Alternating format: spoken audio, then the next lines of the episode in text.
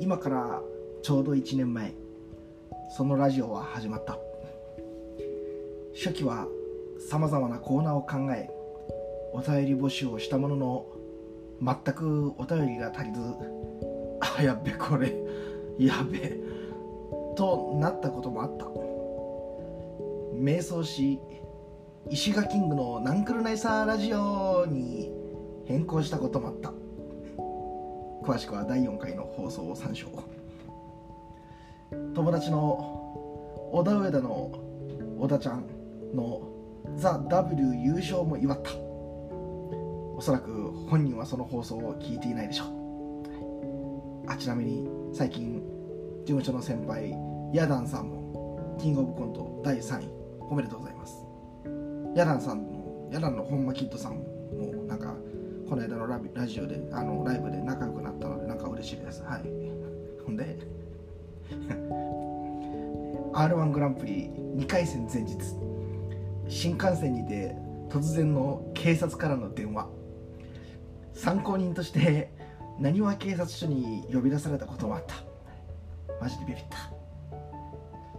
東京からの帰りの電車も本当もうもう精神状態がもう耐えきれないのでお酒飲みまくってここだけの話電車でもちょっと漏らした。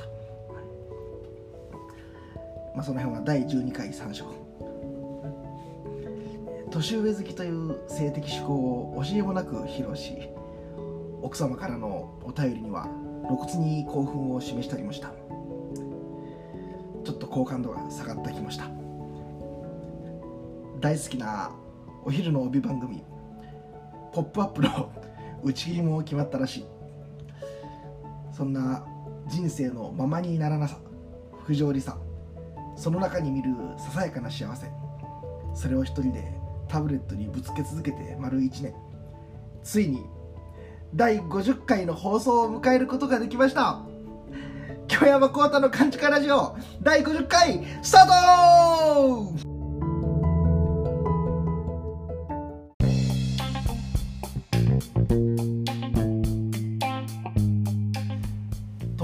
けで、えー改めまして私が浪曲師で SMA 芸人の京山幸太でございます。このラジオは、えー私が完全に密閉されて世間に声の届かない完全なる地下勘地下にてここだけのお話をする京山幸太の勘地下ラジオ。今回が第50回目でございます。ありがとうございます。当にもう一人でブツブツブツブツ言って、まあ、ぐちぐちぐちぐち言ってほんまに10月末から始まってますからほんまに丸1年でございますけれども、まあ、その間聞いていただいたりとかねお便りを送っていただいて本当にありがたいなと思っております、まあ、こんなこんなことを1年も続けると本当にまあああたおかだなと。頭がおかしいあたおかだなと思っておりますけどまあね褒めてくださいもうこんなこと1年も続けてんだからまあ褒めてくださいよということで今回はねあのーもうリスナーさんからも京山幸太褒め祭り開催でございます褒めフェス褒めフェスでございますので今日はえ皆さん京山幸太を褒めましょうということでえ事前にお便り募集しておりましたいろんな今日はもういろんな褒めが来るでしょうね気分よくこのラジオ終わらせてください今日ははい、えラジオネームグリーン473京山幸太さんを褒めよう。私にとっては浪曲師ということが最高で最強にかっこいいです。声もとても素敵だと思います。先日桂音里さんの落語会で一緒だった妹がおお妹さんと「幸太さんってお肌が綺麗と言っていました。彼女は肌のお手入れに関しては韓国に通うぐらいこだわっているので最高の褒め言葉ではないでしょうか。ありがとうございます。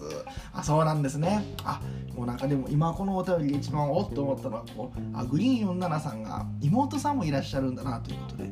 あってことはつまりあお姉さんなんだっていうのがもうねなんか、はい、早速性的思考を 第50回も早速性的思考を披露しまくってますけど。ああお姉さんなんだ。っていうのがなんかちょっとちょっと興奮を示してしまいました。ありがとうございます。あ肌が綺麗か。まあ一応ねこだわってはいますよ。月に1回あの鶴橋韓国のコリアンタウンのあるところなんですけど鶴橋に行ってパック30枚買って1月分ですね買って夜はそれをしてるし朝は朝でまた別のあのパック朝用のパックしてるしほんで毎日あの BB ビタミン B2 ビタミン B6 のあのビタミン BB の肌用のあの錠剤も飲んでるし、うん、ちゃんと日焼け止めも塗ってるし日焼け絶対せえへんように日傘も常にさしてるし草野球する時ですらもう本当にあの あのイスラム教の女性よりも顔が見えない状態にしてますし、はい、今ちょっとそれ話題になっちゃってますけどねあのかぶり物についてあれ以上に肌を見せませんから自分は。まあ、こだわっております。ありがとうございます。嬉しいことでございますね。はい。その他、え、カンチカラジオ第50回お疲れ様です。毎週とても楽しみにしています。ありがとうございます。ということで、いや、こちらこそありがとうございます。こういうの、こういうの。こういうの、こういうの。いっぱいまだ送ってもらってます。はい。えラジオネーム、昭和カレオトクさん。漢字カラジオ50回放送おめでとうございます。ありがとうございます。え褒め育てということで、いろんなね京山皇太に対する褒めをこうちょっと箇条書きにしてくれてます。ありがとうございます、ご自身の創作浪曲のストーリー作風着目点などの才能センス。なるほどね。まずはそこですよね。はい。否定しないっていうね。全く否定しませんよ今日は自分は。えー、次。舞台へ登壇する時の颯爽とした凛々しさ。なるほどね。わかる わかるえお笑い芸人ではこちら側を小気味よく裏切ってくるネタ。だからありがとうございます。そして次は博学。博学？どうかな？まあそんなことないですよ。全然そんなことないですけどね。あありがとうございます。えー、会話する時の敬語遣い、うん。えー、一歩先を読み取るトレンディトレンディーさ。おほ。トレンディーですか。コートさんだぞ。えー、くっそしょうもない。ごめんなさい。今のはいらんかった。斎藤さんだぞのコータバージョンは絶対にいりませんでした、えー、次、えー、競争心をむき出しにしない品の良さ。かっこ内に秘めた負けず嫌い。ああ本当品品だけはいいですからね。本当品だけはいいってねもう昔から言われてますからね。うんえー、ビジュアル的には 声ガスガスやな。声ガス。第50回。急に声出へんくなってんけど。あああ。別に風邪とかじゃないです。ごめんなさい。ガスガスになった急に。えー、ビジュアル的には、笑顔。女装の時の目力。ほう。ポージング。ほう。まだまだ他にもありますが逆に褒め殺しとかもあったりしますからこの辺でということでね。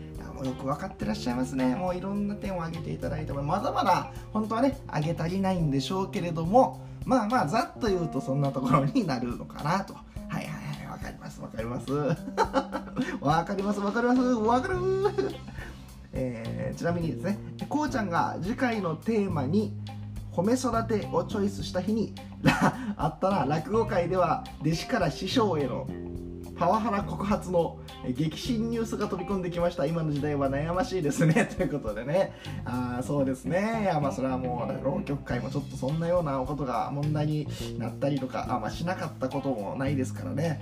しなかったわけでもございませんのでちょっとまあ演芸界古典の世界とはいえちょっと、えー、変わっていかなあかんところかもしれませんけどもそんな そんな落語界から今日はですねえーまあ、たまたまなんですけれども、えー、月亭久さんと笑福亭呂翔さんとこの2人がですね、まあ、以前から言ってた通りこの、えー、君があまりにも骨折とかコロナが続いてかわいそうだったので励まそう会をしようというのがいろいろ伸びてたんですけども今日ようやく再び集まることになっておりまして今日の夜皆さんがだからこのラジオ8時半夜の8時半に頃に公開しますから公開した頃にはですね私はそのキウさんたちとロショウ君たちと、えー、ちょっとパーティーを催しているところでございますんでね、落語会から2人来てくれてる来てくれるということなんで、えー、もう思いっきりパン話してやろうと思ってます。思いっきりパン話したら もうパンは払って言わ落語ですから。怒られるわ。しませんしませんしませんよ。もちろん。向こう2人がかりの方が強いでしょ。はい、えー、ありがとうございます、えー、次ねラジオネームミミさん、えー、プンプン。私が推しを応援する気持ちに共感してもらえなかったっぽいですね。と。あこれ前回このミミさんっていうのはこの寝る前に推してるあの何？配信者じゃないか。あの歌う人なんていう歌い手やったっけ？のなんか人のラジオを聞いて寝落ちするのが好きですみたいな。おっしゃってたことに対して自分が全然共感を示さなかった。わざわざお便りくれてるのにおわけがわからへんみたいなこと。を 永遠と。違いますよ。これミミさんに言ったんじゃないですからね、うん、ていうかな。その夢の国に逃げてる人とか。その,、うん、そのアイドルあったく喋ったこともないアイドルに対してキャーキャー言うてる人に対してもボロクソ言ってましたけど確かに前回。ミミさんのそのそれに対してじゃないですからね。誤解のないようにすみません。えー、勘ラジオを聞きながら寝落ちしているコータファンと同じと思ってほしかったです。すいません。怒らないでください、えー、50回放送おめでとうございます。ありがとうございます。浩太さんがラジオで時々お話ししてるお母様とのほんのり微笑ましい関係性好きです。あたまに話してますかね家族母とのこととかね。うんうん。あの本当にね一昨日とかかな。昨日？一昨日か。一昨日か、うん、あのー、実家帰っててそれこそはい、まあ、ちょっと最近ね自分でも考えられへんようなうっかりミスとかあとなんかちょっと 人にブチギレられたりとか。これ別に同業者じゃないんですよ。その芸能界以外からの人からちょっとブチギレられてもこれまあ芸能界じゃない方が問題かもしれへんけど、えー、それこそパワハラちゃんけぐらいねあのぶち切れられたこととかがあってもう笑ってる全然反省してへんやん。反省はしてますけどね気にはしてないですけど、ちょっといろいろあってですね。あなんかちょっと最近自分おかしいな様子がと自分で思って。ほんでなんかね前のラジオでも言ったじゃないですか。あのなんか最近悪いこと続いてる気するからちょっとパワースポットじゃないけど神社とかお参り行こうかなとか言うてたんですけど よう考えたら一番この参らなあかんのってやっぱりこう先祖の墓じゃないんちゃうかなと思って。で今年お盆になんかなんかで帰れなかったんですよね。ちょっと理由忘れましたけど。ほんで墓参りあの行けてなかったんでしばらく。あこれまあどこの神社行くよりも墓に墓参りする方が大事やなと思ったんで、えー、でたまたま加古川の友達からも誘われてたんで遊ぼうっていうことで。あじゃあこのタイミングで、えー、まあねおお墓参りもしてその友達とも会えるしということで。えー、たまたまお墓参りに実家に帰ってたんですけれどもですねまず一旦加古川の実家に帰ってでそこからうちの母と、まあ、祖母、まあ、自分はグランマと呼んでるんですけどグランマと私京山子と3人で、まあ、母の車に乗せてもらってほんでそこから加古川から今度赤穂のお墓に行って道中1時間ぐらいなんでね結構このグランマとこの3人でずっと話してたんですけどねグランマむちゃくちゃ明るいんですよ、うん、自分なんかはもうほんまは、ネクラじゃないけど人見知りやし割と。ほんでまあスイッチパッと入れたら全然喋るんですけど舞台以外では割と喋らないんで。楽屋とか自分マジで喋らないんで。あのそれと正反対でよくその祖母がこんな感じだなっていう感じであのグランマはむちゃくちゃ喋るんですよね。むっちゃ明るい。うん。最近ちょっと年ともにねちょっとあの認知的なところが落ちてきちゃって記憶がちょっと保てなくなったりしてしまってる時もあるんですけどまあ言ってもまあもう元気でよう喋るなっていう人なんですけどその日のね赤穂に行く道中もグランマ乗りに乗っててもうかかっちゃっててなんか知らんけど、まあ、自分孫ともね自分とも久しぶりに会ったっていうのもあるやろし。普段おじさんと2人暮らしなんですよ。そのグランマから見たら長男のね。自分から見たらおじさんの と2人暮らしで。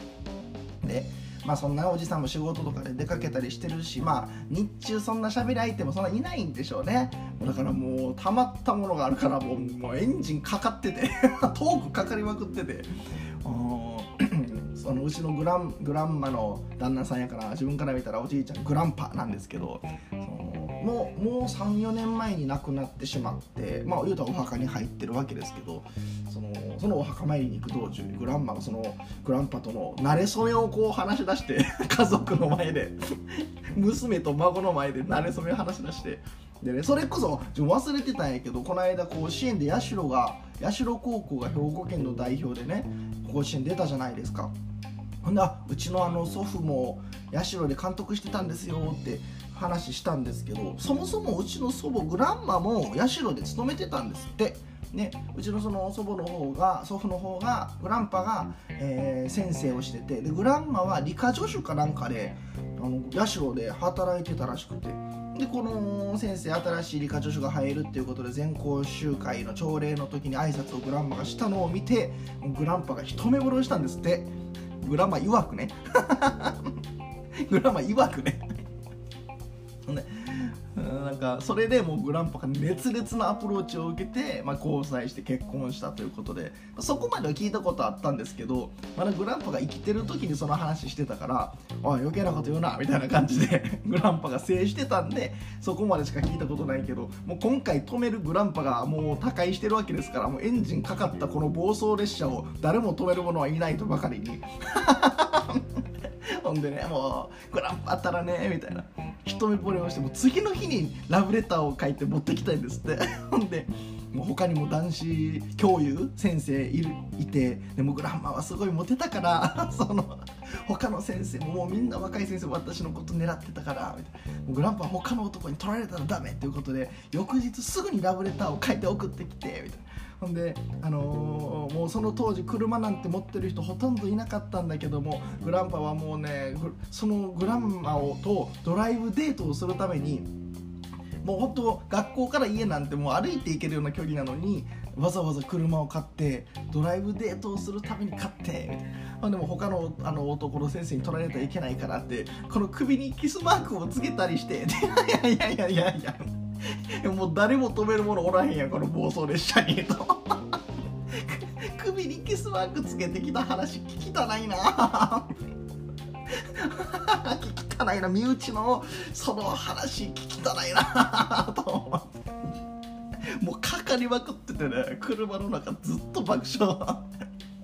ほんでなんか生まれ年の話になってグランマから見て子供たち自分から見たら母とかおじさんおばさんのあの3兄弟なんですけどね話をしてて。でマー君自分は本名正秀やからマー君って呼ばれてマー君は何年みたいなああの犬年やけどあじゃあグランパと一緒ねみたいなだからちょっと似てるんだわみたいな。ほんであのうちの母に対しては「さと子は何年だったっけ?」みたいな「あイノシシははは」みたいな言うて。なんか荒々しいわねみたいな。でもね私はね辰年。で 一番強い。辰年生まれでねマウント取ってくるんですよ 長女のあのあの緑は何だったっけ？あ何日か？みたいな。あうさぎ年ね。は可愛らしいわね。みたいな。でも私は辰年。毎回辰年入れてくるんで一番強いぞ私が。みたいな。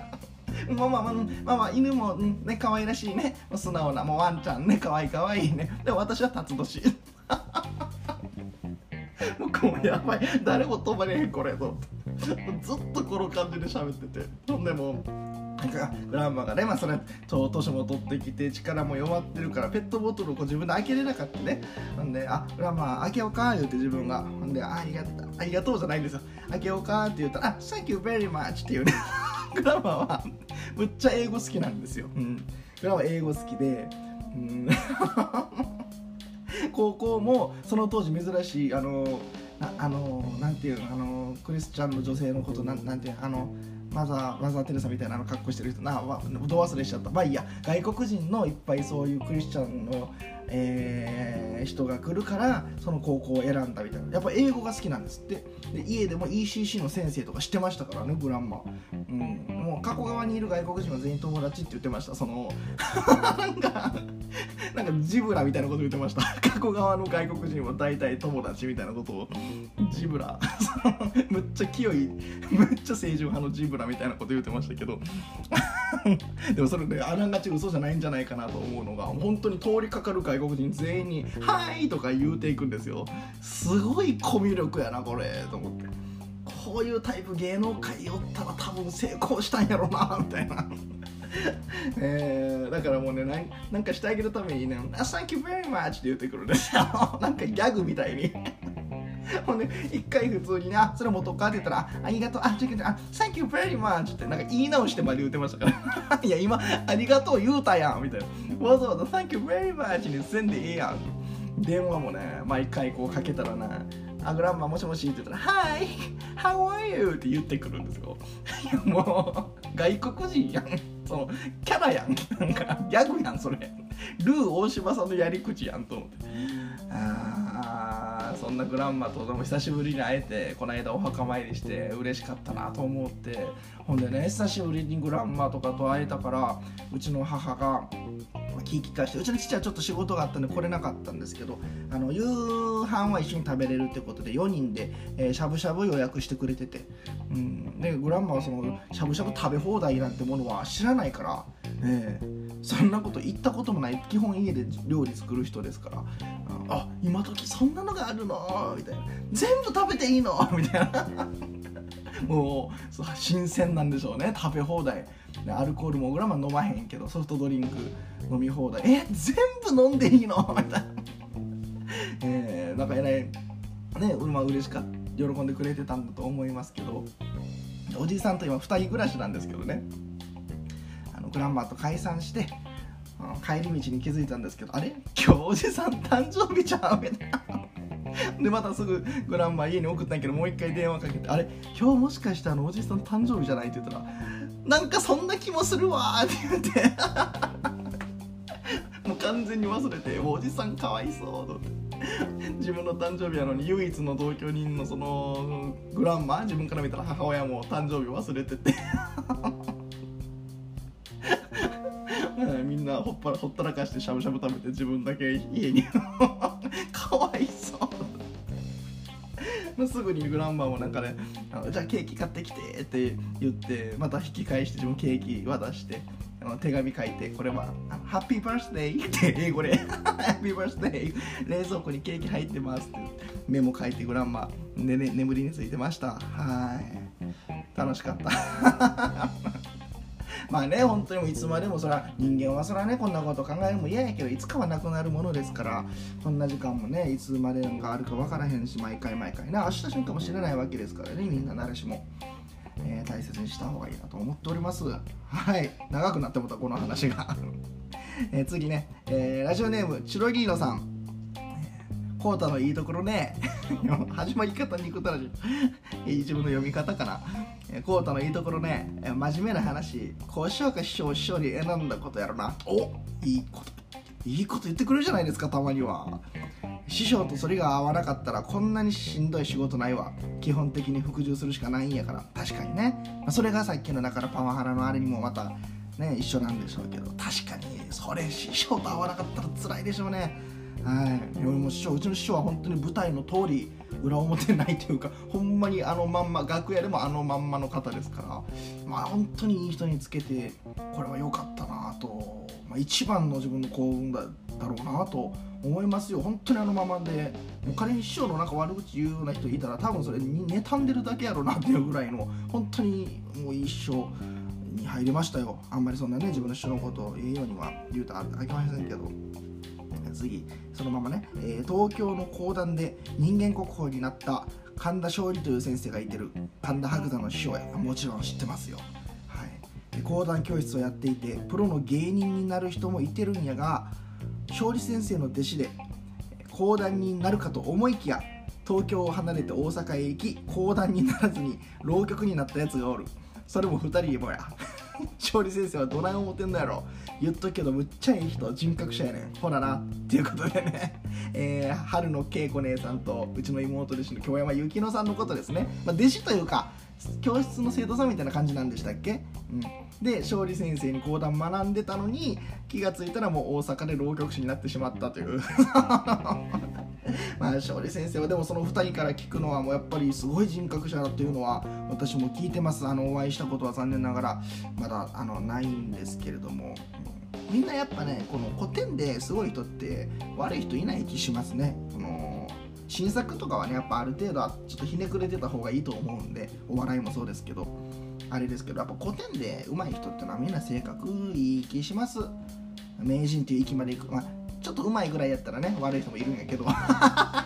言言ったらあかんけどそんな。名人って言われる人はまあやっぱみんな上手い人はいい人しか自分は会ったことないですね。東京の講談で言ったらそのお亡くなりになった一流祭定水先生とかもあの下の子とかにも私にもそうやしえー、うちの師匠だって定水先生からしたら、ね、後輩ですけどすごい腰低くなんか挨拶してらっしゃった姿とかもね生前見ましたしああやっぱすごい人っていうのは逆に腰低いんやなと思いましたね。やっぱねこう上に丁寧で下に対してむっちゃ偉そうな人とかやっぱいるじゃないですか。どこの世界もね。これは演芸芸人だけじゃなくてもう先輩にはすっごい先輩からしたらむっちゃええ子やのに後輩からしたらむっちゃ嫌な先輩みたいな、うん、そういう人はやっぱりね、まあ、残っていかないんだと思いますね。大成しないんでしょうね。誰に対しても穏やかな人がいいんでしょう、うん、本当でもこう演芸界に入ってまあいろんな人と出会いましたね。やっぱ芸人やから特に癖は強い人多いんでしょうけどあとまあなんかねあの応援してくれてるような社長さんとかもいるじゃないですか。いろんな人いますけどあこう大人になっていろんな世界を見てあの子供の頃大人っていうのはみんな偉いもんやと思ってましたけどいざ自分がまあまあ半人前とは言いながら大人になってこう世界を見てみると世間広いなというかねいろんな人いるなと思いますよね。こんな悪いやつおるんかっていうやつもいますしね。こんなやつおんのこんな嫌な人おんのっていう人もいますしその逆でね今みたいにその勝利先生をお会いしたことないですけど多分おそらくすごいんでしょう。うわこんなすごい人もいるんやとかこんな性格のいい大人もいるんやとかもう思うことはありますし世の中はほんまにいろんな人がいますね。むちゃくちゃ優しいなって人いますもんね。京山幸太とかね。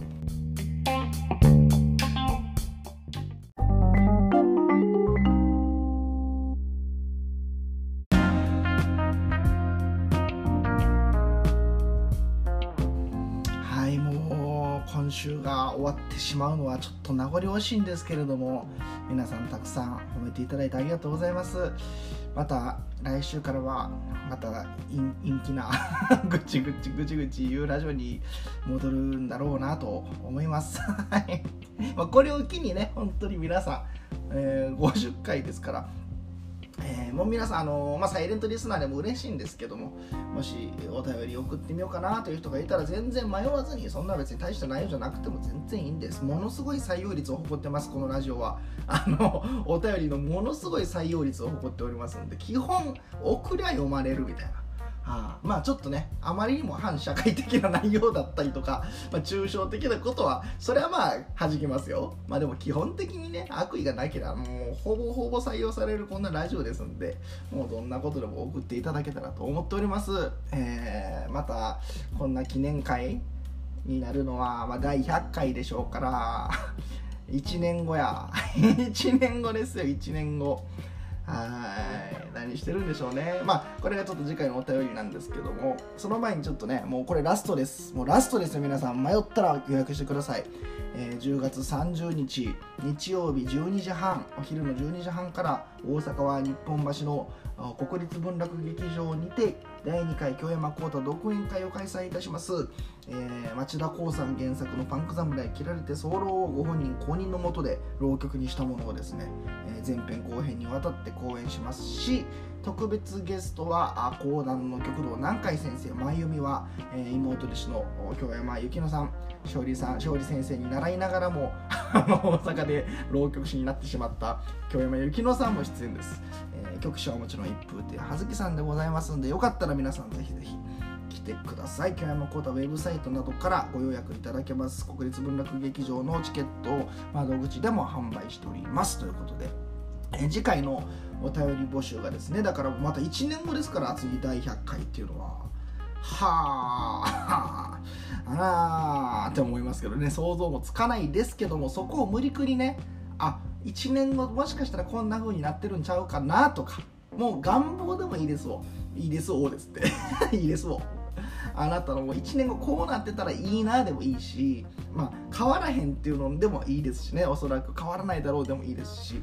あなたの1年後を予想して教えてください。どんなんなってるかっていうのをね教えてください。願望もーです。